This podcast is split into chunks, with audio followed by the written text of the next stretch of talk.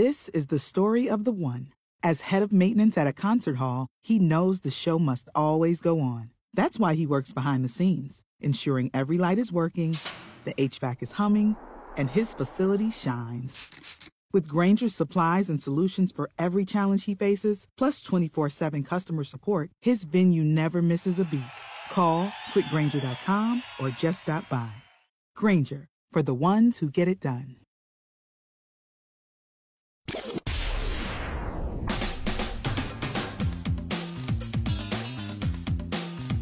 Dave and Jimmy and Kelsey and Tyler and Joseph. We've now made you two people. Tyler Joseph of 21 Pilots. Uh, one half of the tour's over, or you're just going to wait and do another half? We are definitely playing next year, but it's going to be A different tour. it's a different. Well, it's a, yeah, it'll be a whole thing. We're gonna we're gonna go to, over to Europe and They come many in Europe. Yeah, yeah. Uh, There's, uh, the reason there's I a bring- lot of them. The reason I bring that up is uh, you just posted. Uh, you just did a. Don't believe the hype. You you re you Yeah, redid yeah, it, okay? And it was a little visit to, to Berlin. Mm-hmm.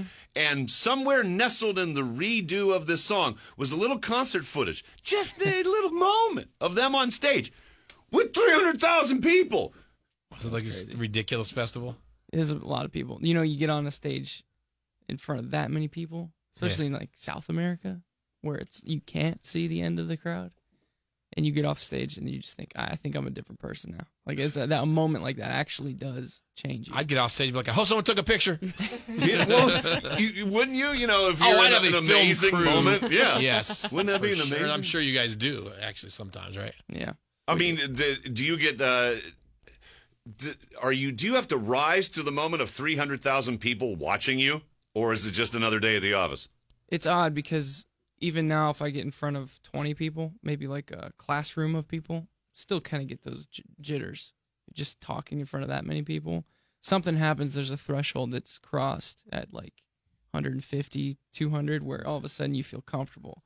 I've because of the way our career's gone, playing shows in front of 100 people all the way up till you know 10,000 doing arenas. It's kind of all felt fine, and I feel like I belong up there Right. once you cross over into the 20s, 30s, hundreds of thousands, then you start to lose how you're even coming across. Like, is what I'm doing even being seen or heard correctly? Because you just that, that many eyes and ears. Yeah. And so it, it really becomes this thing where you have to just focus on what you've uh, rehearsed, what you're, re- you know, am I ready for this? And if you prepare, then then a lot of times you get off stage and you wonder, I don't even know if that went well. I, I can't even yeah. How do you know if you're connecting with Right. people in the back? especially if they don't speak your language. You know, you're trying. What to do they do? They sing the words? In, well, they Yeah. have to in English. Yeah. Does it have a weird accent with it? It does. You can kind of see. You can kind of hear the, the Really? accent depending on where you are. Oh, don't believe the hype. Yeah, no, the hype. yeah. I I worry about because in America, man, I get a little weirded out when I'm in a place with ten thousand people. How do you, as a person? Go to the bathroom with 300,000 people. How do you feed yourself? How long do you, because a lot of these festivals, Well, they Tyler go doesn't all have day. to do that. They He go all day. No, but don't you worry about that? There's 300,000 people that have to pee. Oh yeah, Have no. to eat. I would never want to. I don't know. Maybe I'm. Maybe this is. But putting on an event of that size, just with the weather and because I, I, you know, I'm, I'm, I rub shoulders with the, the the promoters of those events, and the stuff that they have to worry about. What even even coming into a, a country that they're not familiar with, trying to put on a big festival. Um, but also all the way down to do you have enough porta potties for this many people? That's legit. the flow of getting in and out and Don't say flow and porta potty potties in the same the flow of into the porta potty and out of the porta potty. Uh, yeah, I, I wouldn't. I'd feel. Do people pass out at those events over there? They have Yeah. to. Well, it depends on the country Yeah. Well, yeah. because some countries are like, "Listen, we're not passing out. we'll play the hottest." What do you mean? I'm, I don't know what it is. We'll play the hottest, dingiest, like the toughest circumstances where, you know, these kids are gonna pass out, but they don't, and it's usually like South America, Mexico, Germany, uh, Russia, these places where they know we're, we're probably not coming back for a- for a while. You know, a, a, our tour like ours will maybe go in once or twice, maybe, and so they don't. They even though they're fans of all these artists, they don't see them very often.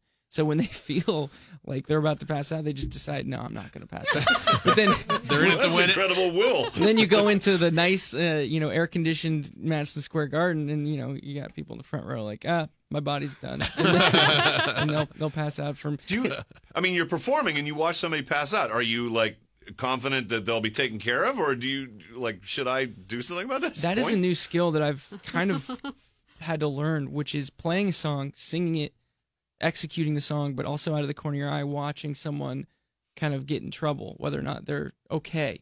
And then you have to decide: Do I stop the show? Should I? Right. Should I?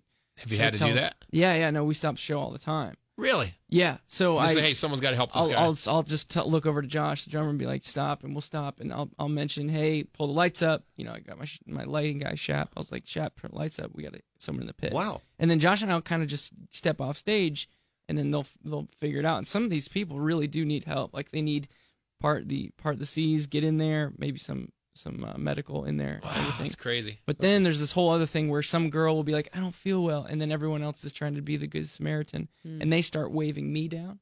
And you're wondering, do I? And there's this skill where it's like you watch to see how many pointed fingers there are. And if there's like, you know, 20 or 30 of them, you kind of have to pay attention. Like who's pointing down at this person who needs help in this large crowd. But sometimes it, it gets out of hand. They're just excited that they got me to stop the show. Oh, geez. and then there's this whole other thing you have to decide whether or not it's legit or not. Okay, this is insanely interesting. Uh, more from Tyler Joseph in a moment. This is Dave and Jimmy.